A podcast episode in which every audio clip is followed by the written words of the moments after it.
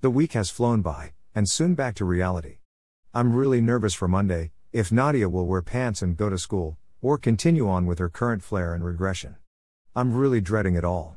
Sometimes I feel like I walk around here on eggshells not wanting to set off Nadia's mood. And I know she can't help it, and that she is struggling far more than I. This all just sucks. The more I read about PANS and talk to other families, the more insight I gain as to what all caused this for Nadia. Although the more I learn, the more I realize I still don't know.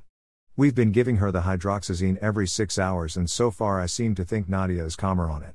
Although could be my imagination, as I'm not sure it can really work as fast as I'm noticing the change in her. I should be cleaning this extremely messy house, or doing laundry. I just remembered a load is still in the washer from yesterday, probably getting stinky as I type. I haven't given up on the coffee shop, but it's been pushed to the back burner for now. Do I hire a nanny due to the unpredictability of Nadia going to school and forge ahead?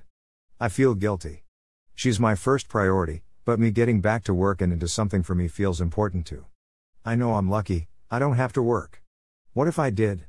I can't really send Nadia to a daycare without pants or underwear.